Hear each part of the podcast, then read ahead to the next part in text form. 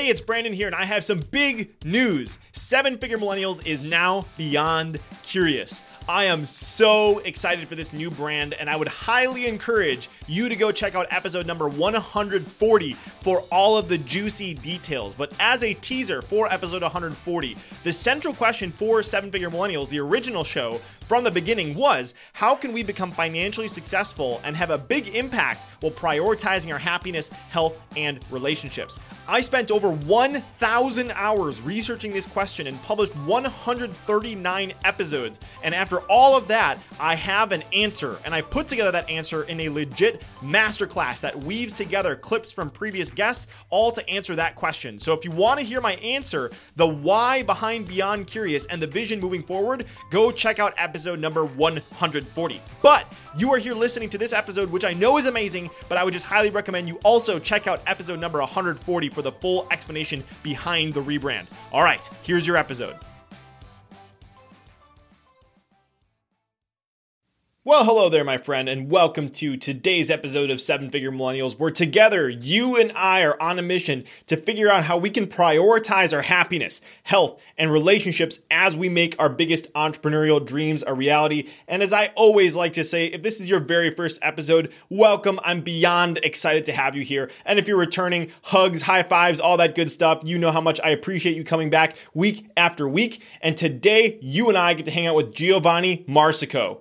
Giovanni is the founder of Archangel, the world's largest community of entrepreneurs, coaches, and changemakers on a mission to change lives, change ourselves, and change the world. He's had 25,000 plus people attend his live events, thousands transformed with his coaching programs, and is now the host of The Gifted Show, an episodic podcast experience that helps you share your gift with the world.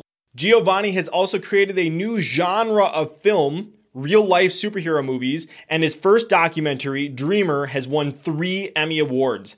In this episode, you're to learn so much, but as always, I want you to look out for three specific things. Number one, how Giovanni went from being bullied as a kid to becoming the real life Dr. Xavier from X Men, where he now leads a universe of over 10,000 entrepreneurs who are changing themselves and changing the world. Number two, how you can uncover your superpower and then share your vision for the world in a way that inspires people. And number three, Giovanni shares three different ways that you can can increase your prices and add more value to the people that you serve. So, all of that to look forward to in today's episode. But before we dive in, I want to give a pre show listener shout out, which this week goes to P. Stallone, who left a review on Apple Podcast saying, Awesome guests and great questions. Think that's Brandon's secret sauce and why everyone should listen. Not only does he bring on great guests, but his questions are fantastic and makes things highly actionable. So, thank you so much for those incredible words, P. Stallone. And if you're listening to my voice and you are a returning listener and you haven't had a chance to leave a review yet, here's what I'm asking. If you want to leave a review like P. Stallone did, that would be great. But if you're listening on Apple or Spotify, all you have to do is to scroll up or down, and there should be a place for you to tap a rating.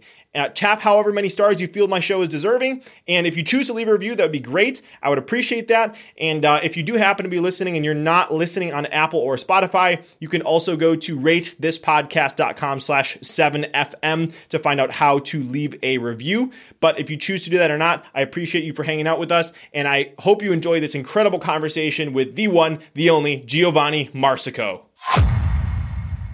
If you had to pick between A, making a ton of money, B, being happy, healthy, and surrounded with people you love, or C, making a meaningful impact on the world, which would you choose? The good news is that today we don't have to choose. So the question is how can entrepreneurs like you and me, who have a vision for our lives and aren't willing to settle for anything less, how can we become financially successful and have a big impact while prioritizing our happiness, health, and relationships? You and I are on a mission to find out, and we have an incredible journey ahead of us. My name is Brandon Fong, and welcome to the Seven Figure Millennials Podcast. Giovanni, welcome to the show. Super excited to have you here, my friend. Thank you so much for having me, Brandon. Yes, and a huge shout out to Mr. Neil Moore for making this incredible introduction. Uh, we wouldn't be having this conversation if it weren't for his genius in connecting other people. So, super excited to dive in. And I know uh, you have this whole theme of superheroes and you study so much about story and mythology. So, I wanted to go back to one of your early stories. So, let's go back to fifth grade. The year is 1986. You're 10 years old. The school does an IQ test and you get your results back What happens next, Giovanni? So I scored really high and they labeled me as gifted. And uh, right away they said, okay, you have your, your, your everyday school, but once a week we're going to bus you to a different school for a gifted class and you'll be around other gifted kids. And that was awesome. But when I came back to my regular school every week, I'd be bullied for being too smart. And it was a really weird thing and painful. And I, uh, I would come home crying to my parents, asking, why is this happening? And developed a almost hatred for the word gifted because it made me stand out and it was why I was picked on. And as a kid, I, I didn't understand it. And, uh, you know, fast forward to high school, and this is in the early 90s. I, I fell in love with comic books. Uh, so around that time, if you were into superheroes, it wasn't cool like it is now. you were called a nerd or a geek or one of those words, and those weren't cool either. now they are, but uh, so had to read those things in private. And I remember the first time, I, you know, I loved Spider Man and all the ones we all know, but I, the first X Men comic book that I opened on the very first page that I saw, it said Xavier's School for Gifted Youngsters. And it's part of that whole storyline. And, and there was that word I hated, and now it meant superpower. And it it was a, a paradigm shift and it completely changed everything for me because now the word I learned to hate, I actually loved because in the storylines, it was about um, people who had something extraordinary about them, but they didn't know how to understand it and they hated it. And when Professor X, the leader of the X Men, said, "No, wait a minute. Let's you you are special. You are extraordinary. Let's actually turn that curse into a gift. Let's turn it into a superpower, and let's help other people." And that's been my storyline, and that's you know the the business I currently run, and everything I do is based off of that idea that we are all gifted, we all have a superpower, and then we can use it to help other people. So when I when I was in high school, I told my friends, when I grow up, I want to uh, lead a team of superheroes, which was a hilarious joke to them, and now I do that, uh, and it's really crazy how awesome things have unfolded. Mm-hmm. In preparation for this, I decided to watch the first scene from X Men where Logan is going through the the walls of the uh, you know school of gifted youngsters and so i was getting psyched up for this so we could dive into your superhero story and we're gonna just to plant some seeds for everyone listening we're gonna talk a lot about today uh, with how to find your superpower and how you can leverage that to grow your business and create a meaningful impact on the world. But before we get into that, I want to get to a little bit more of your story, and I, I wanted to um, highlight something that happened around 1994. Uh, so you are known for creating these incredible events, and this started at a young age for you. You were selling out arenas, um, and and so you you it started in high school though, and you you tell this story about sitting on a Creative Records after one of these events with your best friend Steve. So tell us a little bit about that, and then what your parents said to you after that. Yeah, so I was 16 years old in high school. Started to go out for fun, attending parties and fell in love with it, like dance parties, and thought, wait, I can I can do this. And uh, my best friend and I uh, put our heads together and said, let's let's produce our own event. And I uh, I still say I don't know how we got away with a lot of the things we did, but we actually rented uh, an Italian banquet hall where people get married. and how did two 16 year olds get away with this? I don't know, but we did that, and we had we we planned and produced our first event. We had a thousand people show up um, and we, we actually created a network of promoters uh, in high schools across Toronto, which is the city I grew up in, in, in Canada. And this is before the internet. So there was no email, there was no social media. It was old school flyers and word of mouth. And that turned into doing our next event the year after with another thousand people and then 3,000. And, and then a few years later, like 5,000 people every week at a giant nightclub that we were running and the idea was, um, you know, at the, it, at the time, rave culture was big, and there was a lot of drugs and stuff happening. And we thought, well, let's do the opposite of that. Let's create a safe space for kids to come and party. No alcohol, no drugs, just have fun. And that's what we were doing back then. So I, I uncovered one of my, I think, gifts, which is bringing people together in a safe way to connect and, and enjoy each other's um, company and experience and community. Mm. So you have that experience, and then you tell your parents how you, excited you are about all this stuff. What is their What is their reaction to you telling you about them about that? The specific phrase was, or there was two phrases: "Stop dreaming" and "Get your head out of the clouds." And I appreciate it because they they were immigrants. They came from Italy to Canada, and they wanted me to go on a specific path that they were told was the best thing, which is graduate, get a college degree kind of thing, get a great job with benefits and and the safe path in that direction. And they wanted the best for me. And yet, I think when you are an artist or an entrepreneur or a creative or someone in this realm, uh, often we are unemployable, uh, and and we have to just uncover our own path. And I think I had the blessing of figuring this out early, but I didn't understand it back then. So that led me to stop doing events and and getting jobs, and I never felt fulfilled. Uh, and and you know now looking back, all of those things were necessary to get me to where I am. But I think there's a lot of people who may be feeling anxious or depressed or, or negatively charged emotions because their current path or what they're currently doing isn't aligned with their higher path. Mm and it doesn't mean there's anything wrong with you. It doesn't mean you're broken. It doesn't mean uh, there. We, we put these definitions on on those experiences. I just think it, it's a clue. It's like it's like we have an internal GPS of truth guiding us, and right now that the needle isn't pointing in the right direction. Mm-hmm. Yeah. so I am debating whether or not I want to go here. I know you talk about your your body being a GPS for you and you being able to tell alignment. So maybe I'll, I'll go there. But I want to kind of conclude on this topic of you showing this gift and this genius at a very young age. Because I would assume you can correct me if I'm wrong, but if I was if I'm wrong, but at the time you probably didn't think it was that. I mean, obviously you saw a thousand people that you're like excited about that, but you probably didn't even realize at that point that that was completely not normal that you had that ability. Is that something that you would resonate with or did you actually notice it at the time that that was a superpower of yours? Um, it's it's hard to remember what i was thinking. I i, I think I, I, knew there was something special or different that not everyone could do what i was doing. And at the same time even throughout the past few decades the things that i now recognize as gifts are things that came so naturally or or things that made me stood stand out. Uh, but I just assumed everyone was like me, so I didn't I, didn't recognize it or understand the differentiation until I had external feedback from people constantly saying, "Well, you're so good. For example, you're so good at connect at connecting people. You're you're such a great connector. You're a super connector." And, and I would always think, "Well, but it's so easy.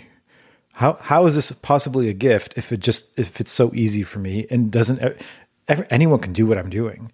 And then I realized, wait a minute, maybe there's something, the thing I can't see because it's so natural. And what if I actually, even though it comes easy, what if I harnessed this?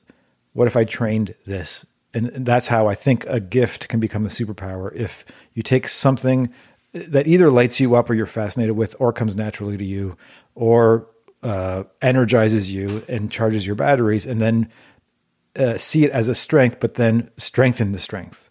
Yeah huge gold there. Everyone pay attention and skip back a few 15 seconds and listen to what Giovanni just said there. So so often I feel like those things that are our greatest gifts are those things that we take for granted and it takes someone to show a mirror at us for us to realize the power of what we're really sitting on top of. So, uh, like I said, I keep saying we'll get to that because I want there are a few other things I want to get to and then we'll go into the superpower stuff. But last, I, will I'll say last and then I'll probably come up with something else. But I'm tossing lots of dates out at you because I know uh, you mentioned lots of dates, but this one I think is really important. So, Giovanni, what happened on March 27th, 2008?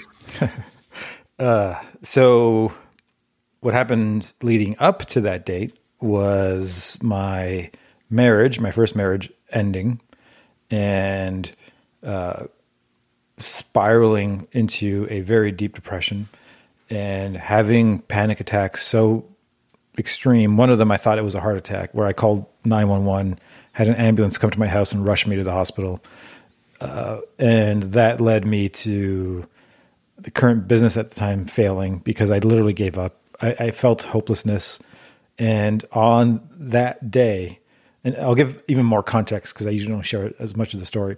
One of my clients at the time, so I was doing marketing consulting, and and one of my clients was Sony Pictures, uh, the the movie production company, and they would hire me. So Sony Pictures Canada would hire me to produce events in nightclubs to promote upcoming movies. So that by itself, that was a dream because I love movies and I love events.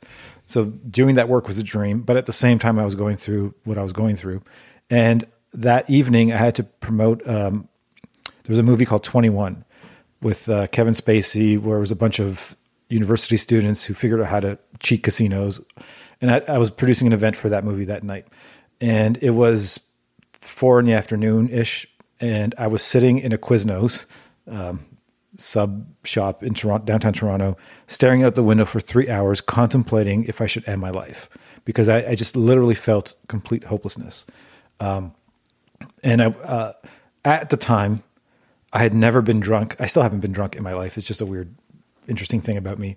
But that, but I, have always been around alcohol, and that, that's why um, my nickname, by the way, growing up was Johnny Angel because I would run parties. I would be in nightclubs my whole life. And at the time, no drugs, no alcohol, nothing. So I thought that night, for the first time ever, I'm going to get completely blissed. I'm going to drink everything. I have unlimited access to alcohol. I don't have to pay for it. So for the first time, I'm just to, because I I'm just to get drunk because I don't care.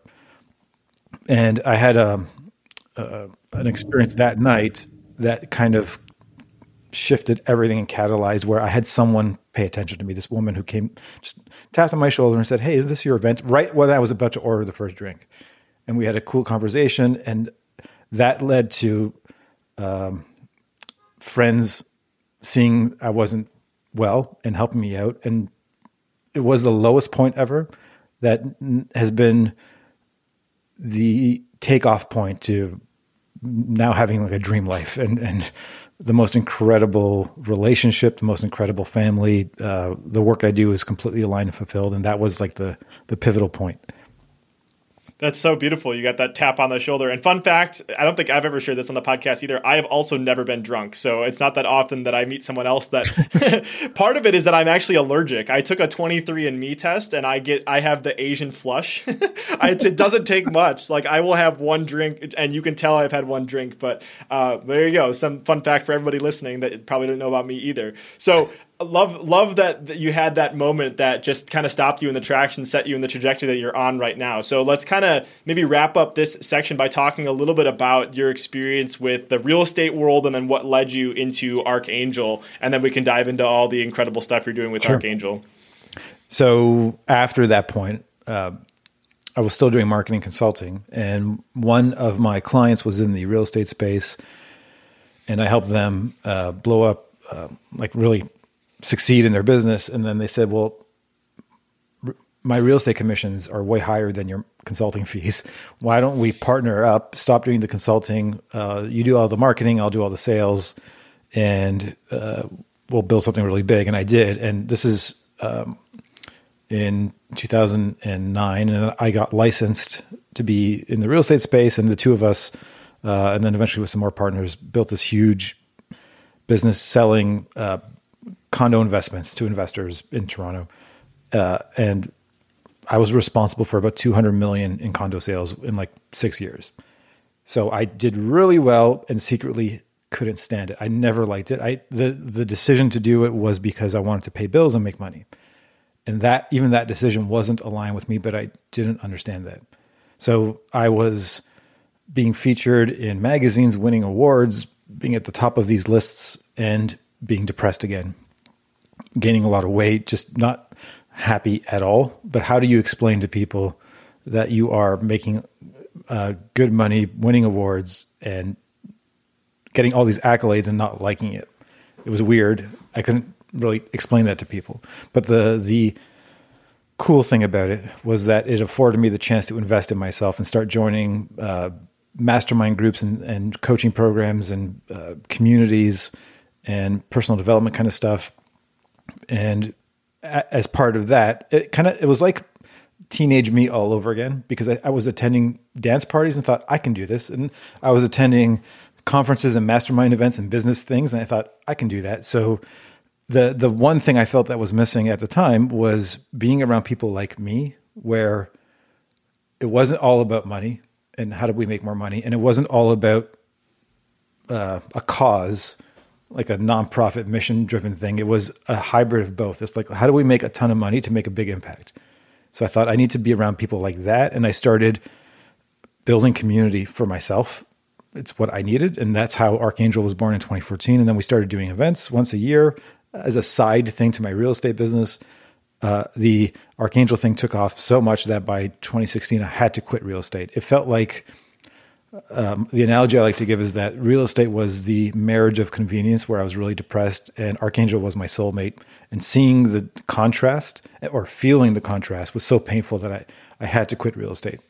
And then I went all in on this project. We started doing our big event in 2016 uh, with 1,500 people, and everything sort of blossomed and uh, blown up since then. So it's been a wild journey.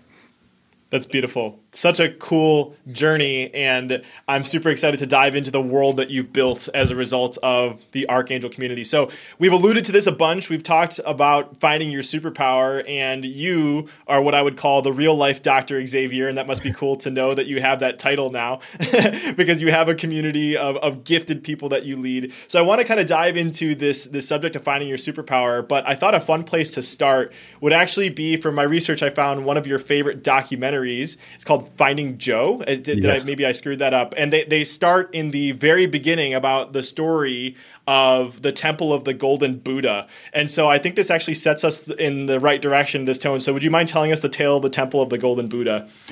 First, first of all, thank you for doing your research. uh, Finding Joe, I'll say that Finding Joe is my favorite documentary ever that I didn't make. and the, the person who made it, his name is Pat Solomon. He's now a really good friend and he's amazing. And the the movie is about Joseph Campbell and the hero's journey. So Joseph Campbell was a mythologist uh, who studied every myth, every story, every religion, and, and discovered a common pattern in all the biggest ones that he calls the hero's journey. And uh, the the movie or the the Finding Joe film begins with this story about uh, a little village that had a giant statue that was made out of gold, a, a, statue of Buddha that was made out of gold, and discovered that um, a neighboring village was going to attack them. So they covered the statue with mud and and leaves and just stuff enough to hide it, so that when they were attacked, uh, it wouldn't be pillaged or stolen. And they were attacked, and then uh, time passed where those villagers completely forgot about the statue. And then one day, one of them was uh, walking through the woods, and a piece of mud fell off, and underneath there was a shimmer of gold. And they thought, "Wait, what is this?" And did a little digging and realized there was this golden statue under all the mud. And the the moral of the story, or the the I guess parable of it, is that we are all that golden Buddha, and we're all covered with mud. And that mud is our experiences, it's our, our pain, our trauma, our journey, and underneath is the truth. And sometimes it's not about adding to yourself, uh, it's about subtraction. It's about washing, literally washing off the mud, or maybe taking off the mask that you're wearing, and to to reveal your true self or your higher self. And we all have that capability. And part of that is what is the hero's journey. So I'll, I'll give you, by the way, uh, I'll use the word exclusive because I don't think I've talked about this too publicly yet. Our next film, uh, because we've produced a film, our, our, second film is called Hero, and it's a it's about the fact that we are all on our own hero's journey. So we're we That's, just started production on that. That's exciting. I'm so excited for that. I can't wait to watch. Uh, it's funny because I've heard this analogy also with David's Michelangelo. Like it started out as a massive slab of marble you know it wasn't from adding it was from subtracting that you eventually found the david inside and so i think it's just a beautiful analogy because it's like maybe this podcast for you listening right now today is a chunk of that stone falling off and maybe it is a shimmer maybe you're somebody that has uncovered a whole bunch of it already but giovanni is someone i view as somebody that has done lots of the work in helping other people to uncover more of their gold and obviously you've gotten good at doing it yourself so um, inside of the first film that you mentioned dreamer um, you one of your segments. I'm going to read a quote that that you say here, but you talk about how the current education model isn't set up for everybody. There are certain people that can thrive, especially if you're good at mesmerizing, and yet there's so much opportunity for the education model to be changed, to be disrupted, where focus can go more towards helping the younger people uncover and discover what their superpowers are, and then building curriculum around that. So just as the real life Dr. Xavier does in X Men, you're helping people to do this. And so I'd love to dive in here and start at the beginning. If somebody's listening right now and maybe they haven't had the opportunity or haven't given themselves permission to dive into what their superpower is, what are some of the first steps that people can take to uncover that? I think there are what the comic book or superhero movie world would call Easter eggs. Easter eggs in your past, meaning clues. And I'll share some of mine or, or experience of, experiences I've had that looking back had, had revealed the clues. I just didn't understand it. Um, and there, some of them are really funny questions, but I think it's important to ask them. For example, what did you get in trouble for as a kid? Because often, uh, or probably for most of us, as we're growing up in our first 10 years of life, I, I believe, you know, we have zero filter. We are completely self-expressed because we don't know any different. We are ourselves. And it's it's our environment that starts to shape us.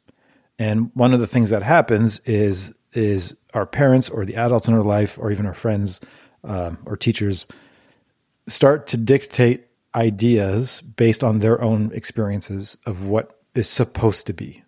So, as an example, um, maybe as a child you were very boisterous and loud and you loved to talk. And you were always told keep quiet. You should be seen and not heard. Th- that kind of messaging because our families are, are the adults are trying to make us fit in to society. And part of that is important because fitting in means um, safety.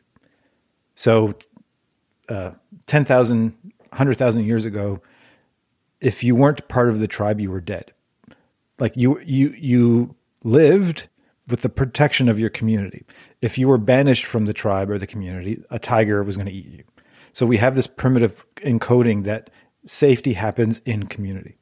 And part of that is fitting into the community. And yet, as individuals, when we are self expressed, we want to stand out. So there's this battle that happens of wanting to stand out and being told to fit in. And we, we still have that as we as we mature and get older, that that is still there. So many of us act in accordance with how do we fit in, and yet secretly the desire is how do we stand out.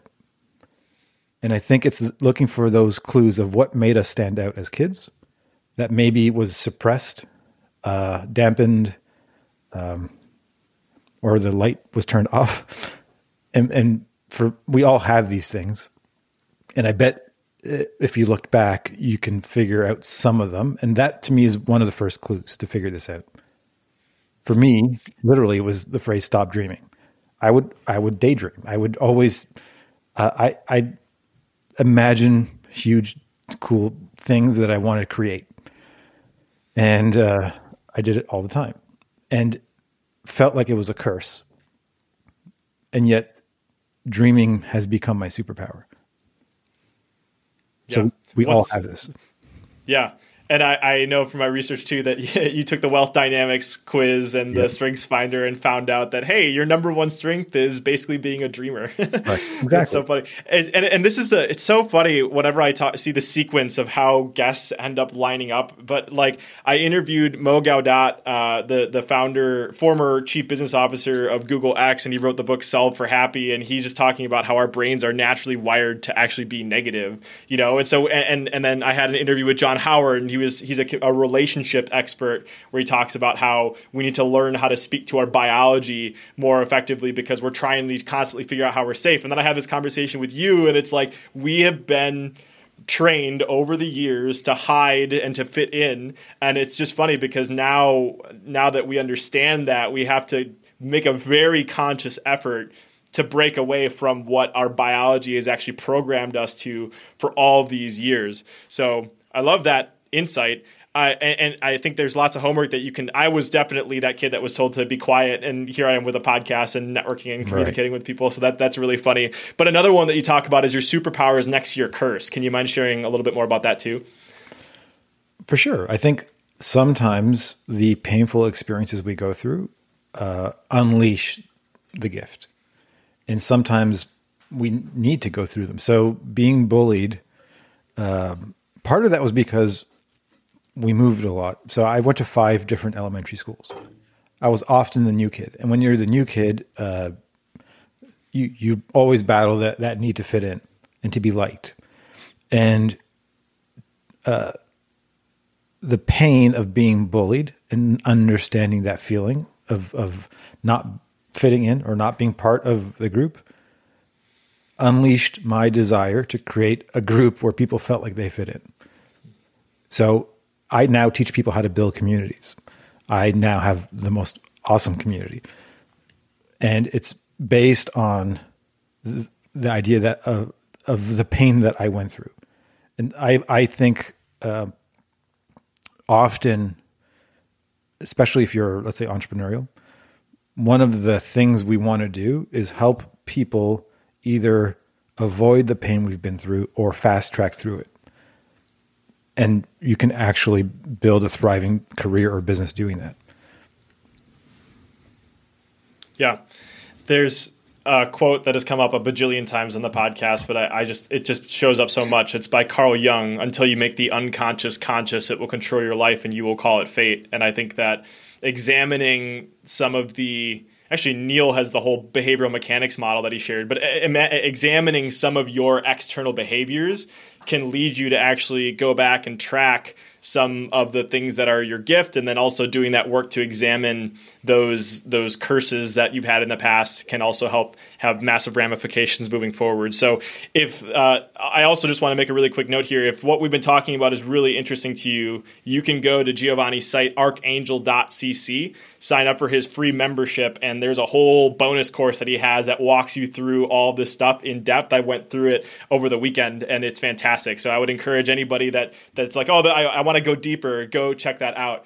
Um, I also wanted to take an opportunity because it's like you've, you've taught a lot of people about how to uncover your superpower, but you have a unique perspective because you've been working on uncovering your superpower for some time now. And, you know, as I've grown to understand it, you never really quite understand it. There's always another level, another adaptation that you can add on top of it. And so I thought this would be interesting is like if you can maybe share your earliest understanding of your superpower and what are some of the upgrades that you've seen over time so that people can maybe see and foreshadow what that's like as they go on this journey? There, there are multiple ways to get to this place. There's not, I don't think, one one solitude purpose in life or one calling or one gift. Uh, it's all a journey. I, I, use the word odyssey because I love that that phrase, like or that word. And part of it is things that light you up and things that come naturally, and maybe um, things you were born with. And at the same time, I believe that we all have the capability of impacting others. And that impact is your gift. And you know, that's how we can all be gifted. And if you think of a, the definition of gift, it's something you give to somebody else. So that could be your story. It could be an expertise or a skill. It could be uh, experience. It could be relationship. But these are all the ways that we can be gifted. And I think part of it is tracking um, not only what lights you up, because sometimes we don't even know. There, there's this uh, analogy. It's hard to read the jar sorry, it's hard to read the label of the jar you're in, which means you need you need communication with other people to let you know when you're lighting up or to ask maybe people around you, what do you rely on me for? Uh, what lights up my face? What topics of conversation or what things are we, activities are we doing? And then you need to experiment. You need to try different things and see what fascinates you, what lights you up, and start using those as clues. Hmm.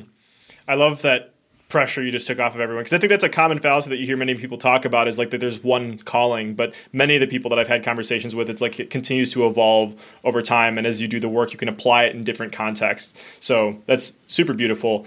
I wanted to maybe shift. So, so let's say somebody does do the work, or there's somebody that has done the work, and they understand a little bit more about their gifts. Um, one of the things that you also talk about in, the, in this course that I that, that is also on on your site is something called the Dream Lab. And so, how do you take what your gift is, and how do you then translate that into a vision?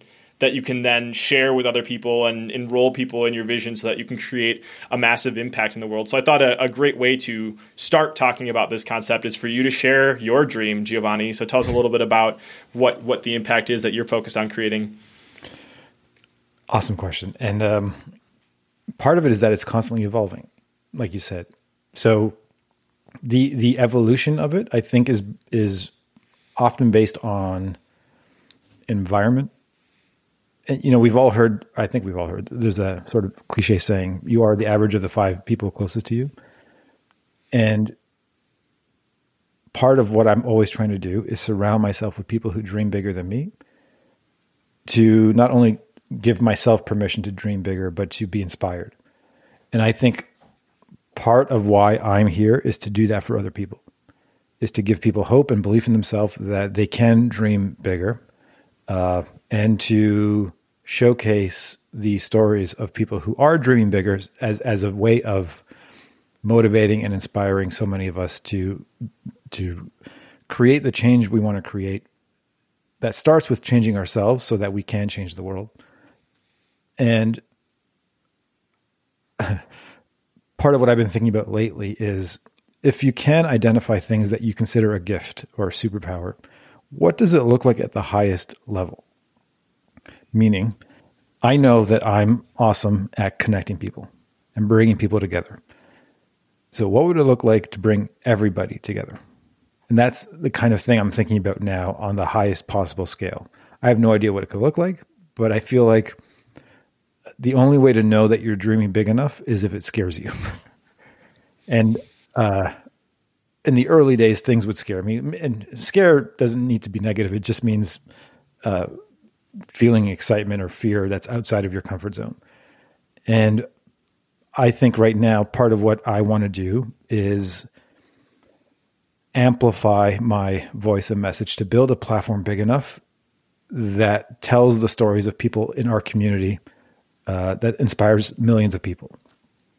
Like I, part of the whole movie thing is that I want to create a new genre of film called real life superhero movies. I'm all I'm all about the Superman and the Spider Man. And I love that now they are the biggest box office hits in the world. However, I also believe that there are living humans that can become role models for so many of us because of the impact they're making. And I like to focus on sharing those stories. And I, you know, we know some of them. We know many of them. They're not household names, uh, and yet they're impacting millions of people. Mm-hmm. Yeah, and I, have mentioned this membership area. People are going to be like, okay, I'll check it out eventually. But go check it out seriously because another thing that's in there is Giovanni's uh, original documentary, the first one called Dreamer and that features a ton of these kinds of stories that Giovanni's, Giovanni's talking about. There's a story about this incredible woman. I'm not going to remember her name, but she doesn't. She was born without arms, and she became a pilot and was able to do all these incredible things. I think she's like a black belt or something like that. But like, there's tons of these, tons of these stories. And thank you so much for sharing. And I'm excited for that genre to be available because I think it makes it so much more accessible for so many people. Um, and that'll be really cool to see. I'm assuming that has to do with hero and stuff too. So cool. let's see. Let's say let's say um, somebody wants to get better at sharing their their dream. So we talked about your dream, but let's say somebody wants to start articulating their dream. What are some advice? or some piece of advice that you could give people that want to more impactfully share what they have so that they can enroll more people moving forward? I think part of the answer to that question is uncovering why they don't. So Mm. Some of us um, have stopped thinking about the future altogether, and you know, many of us are are living in this day to day environment where it's either because we want a dopamine hit or, or, there's a lot of fear or whatever it is. So we get very distracted and we're not thinking about the future. Uh, we're not investing a lot of our present day time to think about the future. It's very much we we kind of stay in the day to day, and some of us are afraid to communicate our dreams. If we have been doing this because of one of the biggest fears of the idea of what will people say or what will people think about me. So we don't share because we're afraid of repercussion. We're afraid of being told we're whatever stupid. That's a stupid idea, or um, what's wrong with you, or anything negative that feels like a, a rejection. And because, again, we want to fit in, we uh, are afraid to talk about these things. I think part of the solution, and at least this is for me and for the people in, in the community we've built, is to find a supportive community or a safe space to be able to start talking about these things.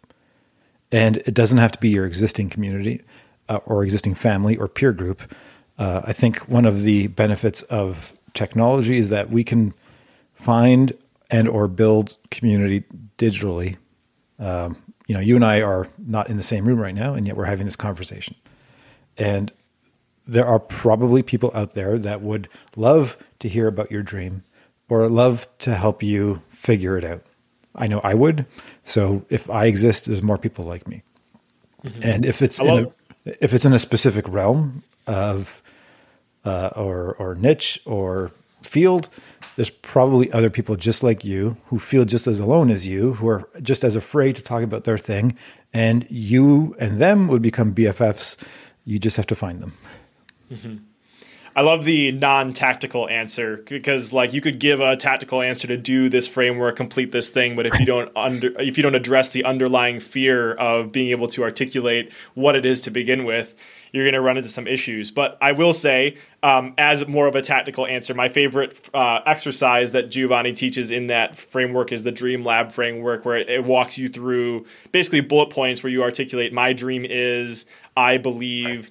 I can help buy. So if, if you want uh, a more tactical way of doing that, I, I would highly encourage that. So love that. So so far we, have you know we talked about your story. We've talked about identifying your superpower. We talked about how to articulate your dream. And one of the other things that I think is really relevant to add on top of this is what you alluded to as one of your skill sets is how do you actually connect with other people and make that you know expand your dream or partner with other people to um, you know do a, who, a whole Dan Sullivan who not how Benjamin Hardy who not how kind of a thing. Um, so um, I would love to maybe tap into some of your connection knowledge. This is a topic that I'm super passionate about as well. And I actually listened to the interview that you did with Hal Elrod, and you talked about how you ended up building your relationship with Seth Godin. So I'd love for you to maybe start and share about how you built that relationship, and we can dive into this topic. Sure. And uh, serendipitously or ironically, I was chatting with Ben Hardy this morning. oh, awesome! Talk, talking about his next book that's coming out soon, which is yeah epic. Um, so the the Seth Godin story, I have been, or I, uh, this is back in 2016. I was a huge fan of his forever. I've read every one of his books since Permission Marketing and uh, Idea Virus in like 1999. That so you know he's had I think 20 number one best-selling marketing books, and he's uh, a role model for me and a hero and a, uh, a mentor. But I didn't know him; I just knew his work. And when we were planning our big first big Archangel Summit event in 2016, I wanted him to be one of the speakers. And I thought, how do you pitch the best marketer in the world? You can't, you know, he's seen everything, he's done everything. He I don't think it's it's about money. Like I couldn't just say I'll pay you a, a, big ton of money. It's not about that for him. And I I needed to figure this out. And what I discovered, um, I call it having an aligned path. Meaning, every human on the planet is walking a path. We have a place where we are right now, and there's a bigger, better future that we want to get to. And if you can help someone get to their bigger and better future, you become valuable to them, no matter what it is, no matter who they are. And part of the key is figuring out where they are, where they want to be, and where they may be stuck, or what they need to get to where they are. And someone like Seth, who's super successful, very well known, what does Seth want? And what I discovered is that someone like him wants to know that his work matters. So, uh, and the only thing I knew is that he checks his email, which I think is still insane. But he, he like any email he gets, he checks. Um, so I sent him a cold email saying, uh, "Seth, I'm one of your biggest fans. I'm sure you've heard that a million times, and I've read all your books, and I'm sure you've heard that a million times. But here's what you haven't heard a million times. I want to show you how I am a case study for your work and the results of me being a student of yours. And I laid it out like um, uh, permission marketing and, and Purple Cow, and this is what I built. And uh, I gave him the story, and I said, all of this comes full circle to me being able to produce an event that's about to happen that only exists because of you and because I got to be your student. And I would love for this to come full circle for you to speak at the event. And his response was, How do I say no to this? um, so the, the idea is we can all ask for what we want as long as we're giving the other person what they want first. And you have to do the homework of what the other person wants. You can't just say, Hey, what do you want? Because now you're putting the work on them. And so many people do that wrong. Or they selfishly try to make it about them first, or they even sometimes hide it in a form of manipulation of like they're giving, but really they're asking for something. Um, I heard Gary V. Uh, Gary Vaynerchuk say this the other day. Someone called him and said, "Hey, I heard you're coming to my town.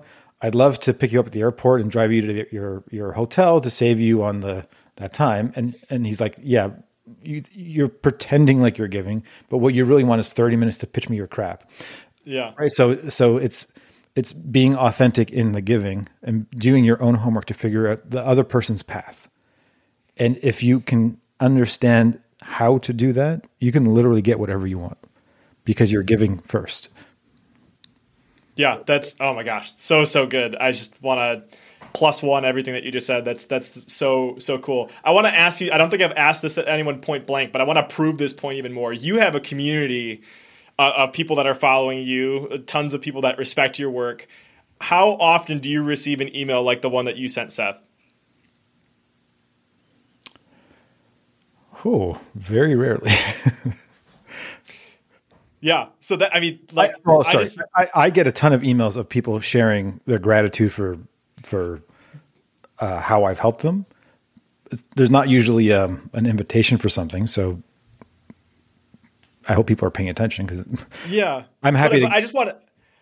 Yeah, I mean, I just wanted to hammer that in because it's like I, I feel like the first few times I heard this, I almost didn't believe it. But like, and this is again why I think this is part of my superpower too. It's like like the, the, how I got Mo Gawdat on the on the show. I cold sent him an email, like the, the former chief business officer of Google X, and his mission is create one billion happy. I sent a very similar outreach to him that that Giovanni said and how he's impacted my life, how his son has impacted my life, and it's just I've just heard so many stories of people's life changing by being the one person that took the time to find out what's relevant, what's right. what's important to and sharing the results. That's like the that's the huge thing is like so few people actually implement. So if you can package that and deliver that in a genuine way, uh, man, that that will unlock some massive stuff. And I love the whole aligned path. I think that helps people to understand just generally speaking, though, it's it's like some categories that I like to think about is like what are some connections that I can make for someone? What are some resources I can provide them? Is that kind of what you're thinking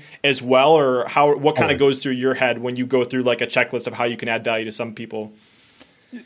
That is definitely part of it. Um, okay. And going back, circling back to the the whole gift thing. Um, whatever your gift is for anyone listening or watching, it is valuable to other people, even if you don't think it's valuable yourself. Sometimes we we have these self worth challenges, and and I'll share a very specific story that um, exemplifies this. For a very long time, I wanted to launch a um, mastermind group, like a very high level uh, community, membership type community of people who are more established, more successful, or have built something bigger than me as a way of having them not only mentor me but but mentor each other. And I never launched it because I always had the who am I thing. Who am I to lead a group of people like this? And um, a few years ago, I had this realization that people who are running, let's say, large, let's say, um, eight or nine figure businesses who are also change makers, where again, it's, it, they're aligned with my values and it's not just about the money, it's about the impact we're having. What do they need? And what is my gift that can help them using this aligned path concept? And what they need is um, their time back. So if you can help someone who's really successful get their time back, that is way more valuable than most other things. And one of the challenges people like that have is uh, connection to other people like them. They they are always problem solvers. People always come to them with problems and they're solving them. Who do they go to? And if you know they they crave peers, they crave people like them to talk to, but they're not connectors like me. So my gift and superpower of curation and connection and community building solves their problem. And uh, I like to say this phrase, uh, and, and, the group is called Archangel Council. Um, it's uh, one of the masterminds I run. It, the, the, membership is fifty thousand a year to be a member of this thing, and most of the members have built something bigger than me. And what I like to say is that they don't care that they're ahead of me they only care that I can get them ahead.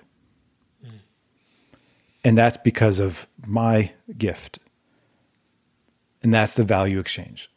And I think we all have that capability of, of even thinking about that. It's like, um, how can you get others ahead using your gift? Even that's if so cool. they're ahead of you. Okay, so this goes directly into something I wanted to cover. Talk about the four currencies. Yep. So, uh, in the past, I think I don't know, ten years, I've, I've always uh, I, I, one of my gifts is connection, but it's also pattern recognition. So I'm always trying to find through lines of things, and I've been in uh, awesome networks and communities of very successful entrepreneurs, and I'm always like, what what is the common what are the commonalities of all these people? They're all from different industries, but what and what's the common path that they all took? And this four currencies model is is what I think is the path. And it starts with the currency of time. So for anyone just starting off in the world, uh, let's say you want to one one day you dream of building something, a business or something. The currency in most abundance is time, even if you don't think you have it. Especially, and the younger you are, the more of this currency you have, and the more you don't value it because you don't understand how limit um, scarce it is. It's one of the only scarce currencies. But you can trade your time for the next currency, which is your gift. And you can then trade your gift for money. And often that looks like people uh, trading time for money as well. So you might be an artist, a coach, a, a service provider, or someone who has an hourly rate. And the more you harness your gift, the more valuable it becomes, the more you can charge. But at some point, you run out of time and you've deepened your gift, you can then trade your gift for relationships. And that's the, the key that I've seen that a lot of people don't understand. Where if you look at anyone who's built uh, something really successful, they didn't do it alone. They had peers, they had a team, they had people around them, they had community that um, lifted them up. And that's how anyone with a, a successful program, a successful book, uh, YouTube channel, what, whatever it is, no one does these things alone. We all have some kind of community. And then you can trade your relationship currency or relationship capital for reputation. And that's how you build personal brand. And it starts with time, gift, relationships, reputation. And th- those are, to me, the four currencies that we can all invest in over time to build something really big and create a lot of impact. Yeah. So as you listen to this right now, identify which of those currencies you have the most right now that you could leverage to help other people on their journeys? And how can you help people on their aligned path based on your superpower based on your currency all brilliant stuff. So I think right now we're starting to kind of enter into the world of how we can begin to apply some of the stuff that you're doing at Archangel. The four currencies was a huge one that I wanted you to share. So thank you so much for sharing that. Another one that I found that I think is brilliantly articulated that is very valuable for people is what you call a predictable promise. I've heard this articulated in many different ways, but would, would love for you to share about the predictable promise and how people could leverage that um, to, to, to grow their business wherever they're at. Well, I think if you are in business, if you're an entrepreneur uh, and you want to grow, one of the things that causes um, anxiety is sometimes what people would say or call sales. I'll just use that word in quotes. Um, even though I think everyone is everyone is in sales, no matter what role you're in, what industry you're in, we all uh, need to influence others' thoughts, behaviors um, to to create impact. But part of the challenge is that um, to to create more confidence for yourself as you're growing your business, you need to make your buyer feel safe. And you also um, need to make you feel safe in that equation. And part of the way to do that is to create predictability around the outcomes that you can create. So if you know you can make a promise that you can keep and that comes true, your um, confidence builds. And by building capability, by building um, predictability around the transformations you can make, your value increases, and that means your price can increase.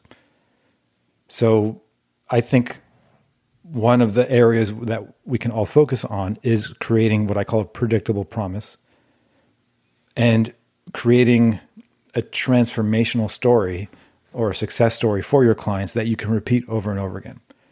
And part of the cool thing about all this is that the transformation becomes your brand and you become known for that. And uh, it makes scaling a business way easier. One of the bullets I took notes on in this section was you mentioned the most effective way to start a relationship is by offering a transformation. And I love that. And I think it helps us all to get clear on what that predictable promise is. And then I think as you talk about in the, the other levels of your program, it's not only client facing, but how can you create a form of predictable promise that's internally facing? Like, what is the, the playbook, the roadmap that you can actually create inside of your business that helps you to create the entire outcome for other people? So there's multiple layers to this, which I love all of it, and I love how high up you think when it comes to constructing stuff. So that's super cool, and another one of your gifts that I've just seen in, in going through your work. Another thing I wanted to talk about. Okay, so let's say we have a predictable promise, and we're starting to grow, and we want to increase the amount that we're charging or the value that we're providing for other people. You talk about some ways that we can increase price and value. One of them is something that you call "We're in this together." Would you mind sharing how we could use that? Sure. So again, in an effort to create buyer safety, but also uh, a framework around being able to raise your rates, in, even if you're uncomfortable around it. Because I think there's always a confidence equation, and you uh, and a comfort zone equation, and you have to build your comfort zone as you're building your confidence around these things. And um, to give a sort of contextual example of this, let's say um, I have a program that is two thousand dollars, and I want to raise it to four thousand. And you're Brandon, someone new to my world. You're interested in working with me, and we're having a, a an enrollment type conversation where I want you to hire me at the new rate of four thousand, and I'm comfortable charging two thousand. So what I would say is. Brandon, I'd love to work with you. I want to help you create this very specific outcome or result, which is the predictable promise. Um, it's $4,000 for this program. However, here's what I want to do because I think you're awesome, or you were referred by Neil to me, or whatever the reason is. Um, invest $2,000 as a deposit, work with me, and only pay me the balance after you've achieved the outcome so that we're in this together. And the 2000 deposit is what you're comfortable charging anyways. And then you as the seller or the entrepreneur um, are way more invested in creating the outcome because now it allows you to raise your rates. And you can do that enough times where now you're confident at the new level and you're creating more value and you're more valuable and you have more expertise and you have more success stories. Mm-hmm. And you can keep building in that way. Love that. Yeah, there's and I somebody that I study a lot is Jay Abraham. Uh, you know, he's got, got, all of his books. He talks a lot about strategic risk reversal, which is incredible. Anybody else that's also interested in this topic, we had Tom Matson on. He talks about some of his strategic risk reversal that he's doing as well. But I think that's such a brilliant and beautiful way to create a relationship with someone that it's like you're charging what you are initially comfortable with charging. But if you can actually develop a relationship where you can deliver on that promise, everybody's even happier and it, it still creates that security and all that incredible stuff. So, so that's one way. Oh, go ahead. Go super ahead, quick. Uh, you mentioned, you know, the free membership on my site. When mm-hmm. you're in there in our Archangel campus that I like to call it, um, Jay Abraham, I interviewed him at one of my events watch that replay. It is the most mind bending, mind blowing conversation, and all it's all him. Um, I kind of navigated it, and he's he's so damn smart and such a genius around marketing and, and strategy and business building uh, that I, you have to watch it three times. it's just so good. Jay, yeah, since we're on this, I've never met Jay, but but like he has the biggest vocabulary you will ever come across ever. Like the the words that he uses in one sentence is just astonishing. So since we're on this topic, yeah, go check out that resource. I'll make sure to do that. But also, if you go to Abraham Jay Abraham's site, one of my favorite books by him is "Getting Everything You Can Out of All You've Got," and also on his site, he's got a whole bunch of stuff. So I always like to study. There's there's so much noise out there as to who to learn from and who to study from. And sometimes I like to study. It's like who are the people that are out there from today, and who did they learn from, and are those people still around? Like how do you go back to first principles? I know uh, another thing I had is a, something for maybe we can actually just take this detour, but direct response. I know you talked about like one of the people you learned from was Dan Kennedy. You if you go pick up a copy of Eugene Schwartz's book Breakthrough Advertising, yep. you know something that almost you, you talk at the, the higher circles. Most people have read this book, but most people, if you talk about breakthrough advertising, like what the heck is that? Brian Kurtz owns the rights to that, and I think that he can republish it. You can buy this book uh, on his site. It's like a hundred bucks, but if you try to find one of the original copies on eBay, it's like seven, eight hundred, nine hundred bucks or something like that. But anyways, since I want to take this detour, we're, we're still on the price and value stuff, but talk a little bit about your experience with direct response and some of the things that that's led to you in your your life and your business. Uh, I've had this a loaded one. No, no, I, I, I will answer the question. I've just had this fun thing in my head for years to create like a a direct response family tree. Just try to source all the way to the. like I, I, feel like it, it may start somewhere with like the David Ogilvy yeah. era of of ad agency, but um, uh, I've been I've always asked people like one of my good friends now is Dean Jackson, who's uh, incredible marketer, and then I was like, who did you learn from? And I, am you know there's um, uh, what's the word I'm looking for? There there are generations of of yeah. marketers, and they keep going back and back in time. And so I'm I'm always curious about this. I, my first experience with all of this. So um, in terms of origin story, uh, from 2002 to 2005, the last job I ever had was running the marketing at a company called Strategic Coach, uh, which is run by uh, a guy named Dan Sullivan, who's like super genius at, at uh, entrepreneurial coaching. And when I was there, I met someone named Joe Polish, who's one of the clients, who's also another awesome marketer. And uh, Joe saw my passion for marketing, and I'll never forget this. In 2004, he said, "Hey, there's this conference happening in uh, Scottsdale, Arizona. Uh, if you can get yourself there, I'll I'll cover your ticket, and you can be my guest." And uh, so I, I spoke to the company, I said, "This is this would be so good for me to go to this marketing event." I had no idea what it was. I just it, Joe was inviting me, and I thought this would be a cool opportunity. So I go down to Scottsdale, and it turns out it was a Dan Kennedy um, Renegade event. There was I think two thousand people, and it was my first foray or, or exposure to direct response. And I was literally with. It was like a um, every superhero of that world was there. I just didn't know any of them, and I was still too young to get it. so I was just like, I'm just going to enjoy this experience and and watching and listening to all the talks and uh, being Joe's guest. He was just basically connecting me to and introducing me to all these epic humans. I still didn't know half of them, but that that exposure led me down this path that had that has changed my life, and and getting really good at marketing myself and just being around people. And that's why I think environment and exposure and experimentation is so important with with everything.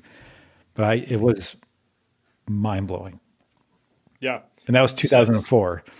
Like, yeah, it, it it it makes me mad that direct response isn't more a part of the conversation because I think that's one of those first principle skill sets that it just has massive implications on almost all of your thinking. Like every it's like when I journal, I journal in copy. Like I use bucket brigades and and all that good stuff in my copy. You know, it's just like it, it's anyway some it's some gibberish to people. But I would highly encourage anybody listening go check out some of those resources that we just mentioned. Some of Dan Kennedy stuff if you search him. Joe Sugarman's got some incredible stuff.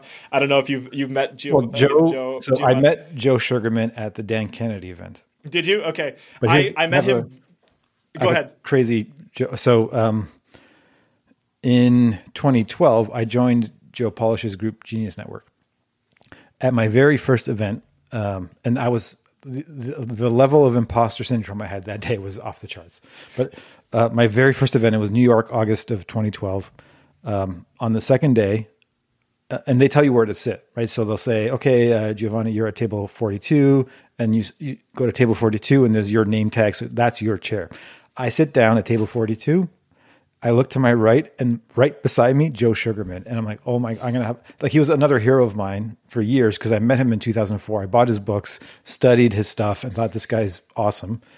And at the, you know, I think he was, I don't know at the time, like worth hundreds of millions because of all the stuff he's done.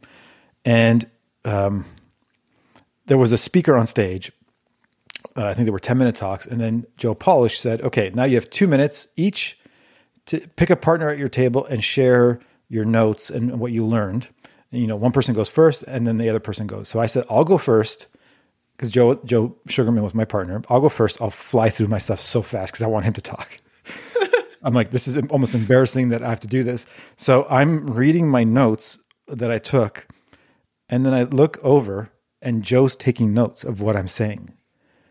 And I was like, holy! And I had this revelation that the reason he is who he is, and people like that um, are so successful is because they're they're a lifelong student. They, they learn from everyone. They they respect everyone. There's no such thing as hierarchy or in that context or like pedestals or.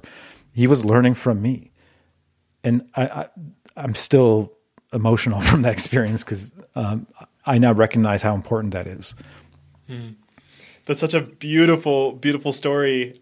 It's. Uh, I'll, I'll, just share really quickly. It's like I see so many commonalities in in the path that I followed and some of the things that you've experienced. But I think the first time we met, I shared a little bit. We talked about aligned path, how I got my start is I found somebody named Jonathan Levi. I admired his path and I reached out to him and I'm like, here are all the things I can do to add value to you. I want to work on this project. I don't want to charge for it. Um, and that turned into me running his marketing. And then I ended up working with Superhuman Academy. Jonathan got into Genius Network.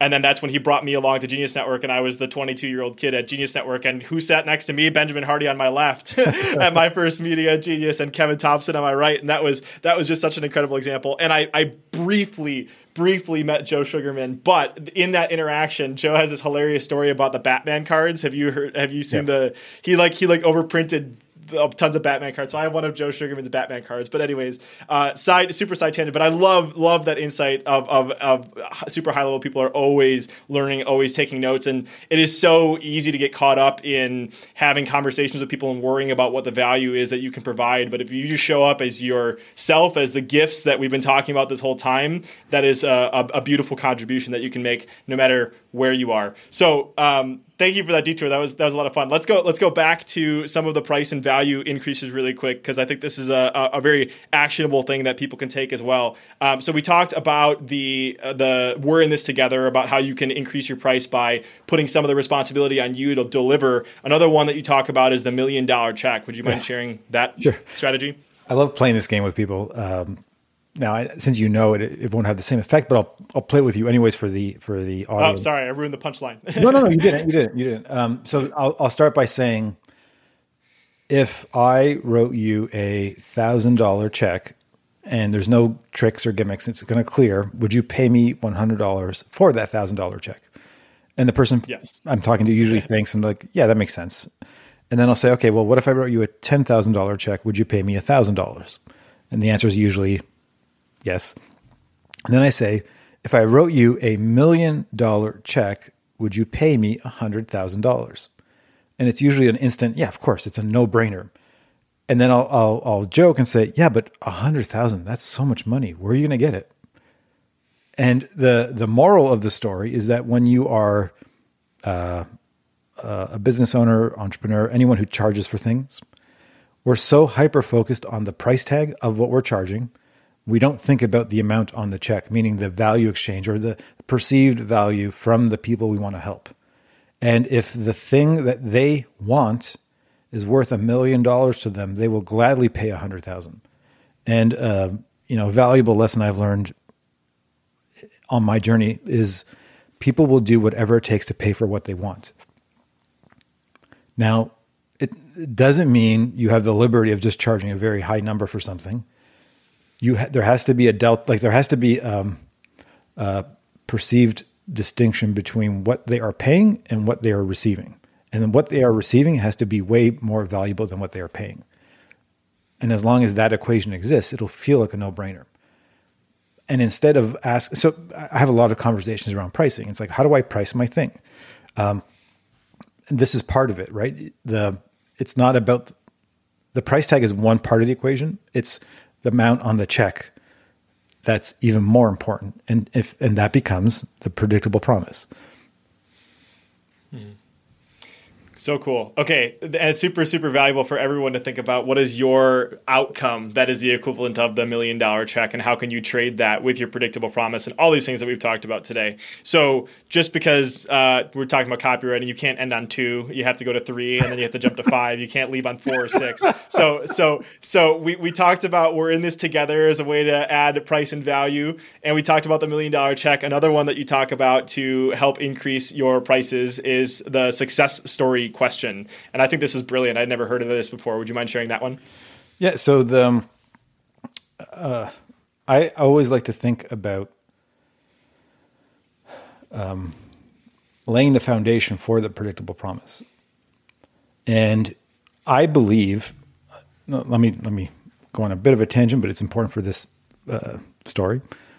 So much emphasis in the marketing or entrepreneurial world, internet marketing world, whatever you want to call it, is on acquiring a new customer or client.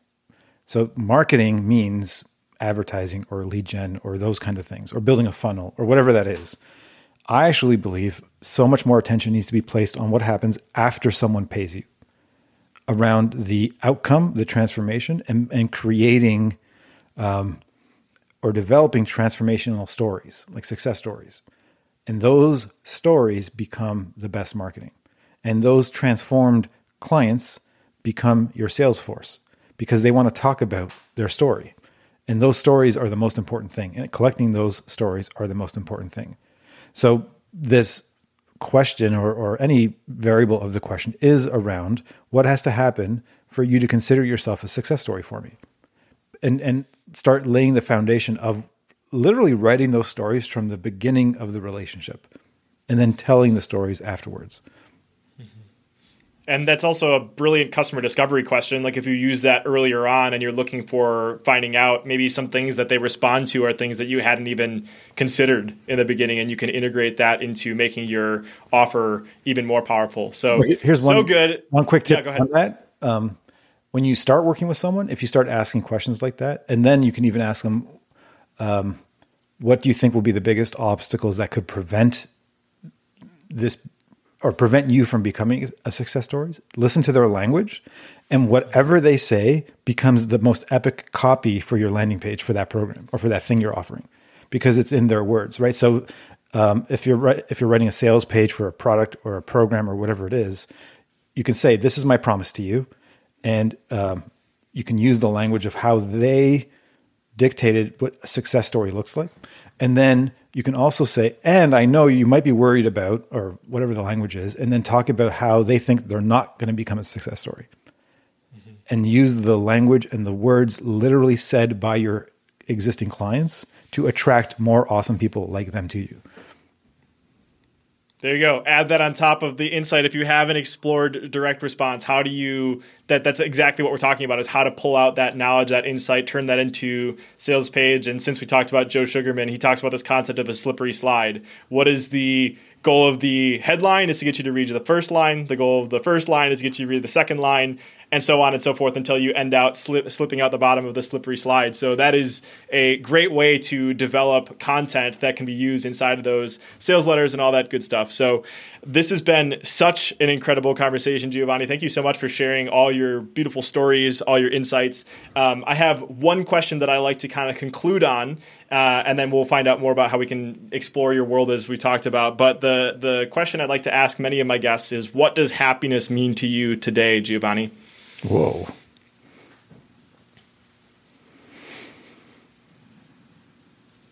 Hmm. I think happiness is a an output and not an input. Meaning, instead of making happiness the goal, um, happiness is the byproduct of fulfillment. So I think um, when you're on your path and you are living as your truest self or highest version of you, or even working towards your future self, whatever that looks like, happiness is the byproduct of being aligned to that path. Hmm. I love your and Neil's demeanor. You, you have very similar demeanor to Neil because he had the same reaction. He's like, hmm, "Let me think about that," and then he just spits out nuggets of gold. Very similar nuggets of gold from from Giovanni. I love the output, not the input. It's like falling in love with the journey, falling in love with the process, and that is actually what leads you to um, a, a, more fulfilled and happy life every second of the way instead of chasing. Uh, horizon that that is something that is going to keep being in the future. Happiness can be right now in the process. So thank you so much for sharing that, Giovanni. Where can people find out more about you? You've already mentioned a few times archangel.cc. You can take the Dream Builder course that we've talked about. You can listen to the Jay Abraham stuff that's on there. You can watch the Dreamer documentary. I've explored all that stuff except for the Jay Abraham stuff. So great resource. Besides that, where else can people find out about the stuff that you have going on? If you are listening to this or watching this, um, reach out to me first on Instagram at gifted with geo and DM me, and I will say hello. And I want to know that you've heard this, and maybe tell me what was one nugget or or tip that you learned in this conversation that impacted you, because that would be meaningful to me. Uh, and my new show, The Gifted Show. Uh, I would check that out on YouTube or anywhere you can listen to podcasts. Um, but for sure, check out YouTube because what we're doing visually is is pretty fun. Um, I don't want to give too much away, but it's episodic and it's going to be a fun journey. So check that awesome. out, the Gifted Show. Super excited to check that out myself. And I just want to have a quick conversation with you listening right now. And I wanted to say if you are new, you could be listening to any other podcast in the world, but you decided to listen to the one, the only Mr. Giovanni today. And you've learned some of his insights that I've been able to learn as well. So super excited to have you here. And if you're returning, I also want to say thank you. I say this every single week, but you are absolutely what makes this possible. I truly appreciate you. And whether you're new or returning, the favor I always ask is if you were listening today and you heard Giovanni Story of sitting in a Quiznos and not knowing what he wanted to do moving forward, or maybe you picked up a valuable insight on the Buddha on how to chip something off from the Buddha and find your superpower, or maybe it was something about how to increase the value of your price. These are things that can absolutely change people's lives. My life has absolutely been changed from the power of podcasts. So it would make my day, it would make Giovanni's day if you shared this with someone. But whether you choose to do that or not, I appreciate you for listening. And Giovanni, thank you so much, my friend. Any final words you want to conclude on? Oh wow, I I I believe we are all gifted, and I think um, I'll leave you with one of my favorite quotes ever, which is sometimes attributed to Picasso, sometimes to Shakespeare. No one knows where it came from, but the the quote is that the the meaning of life is to find your gift, and the purpose of life is to give it away. And I think that's why we're all here, and um, I want anyone listening or watching to realize they're gifted and to find their gift, give it away. So beautiful. Thank you so much, Giovanni. And I look forward to continuing the conversation, my friend. Thank you.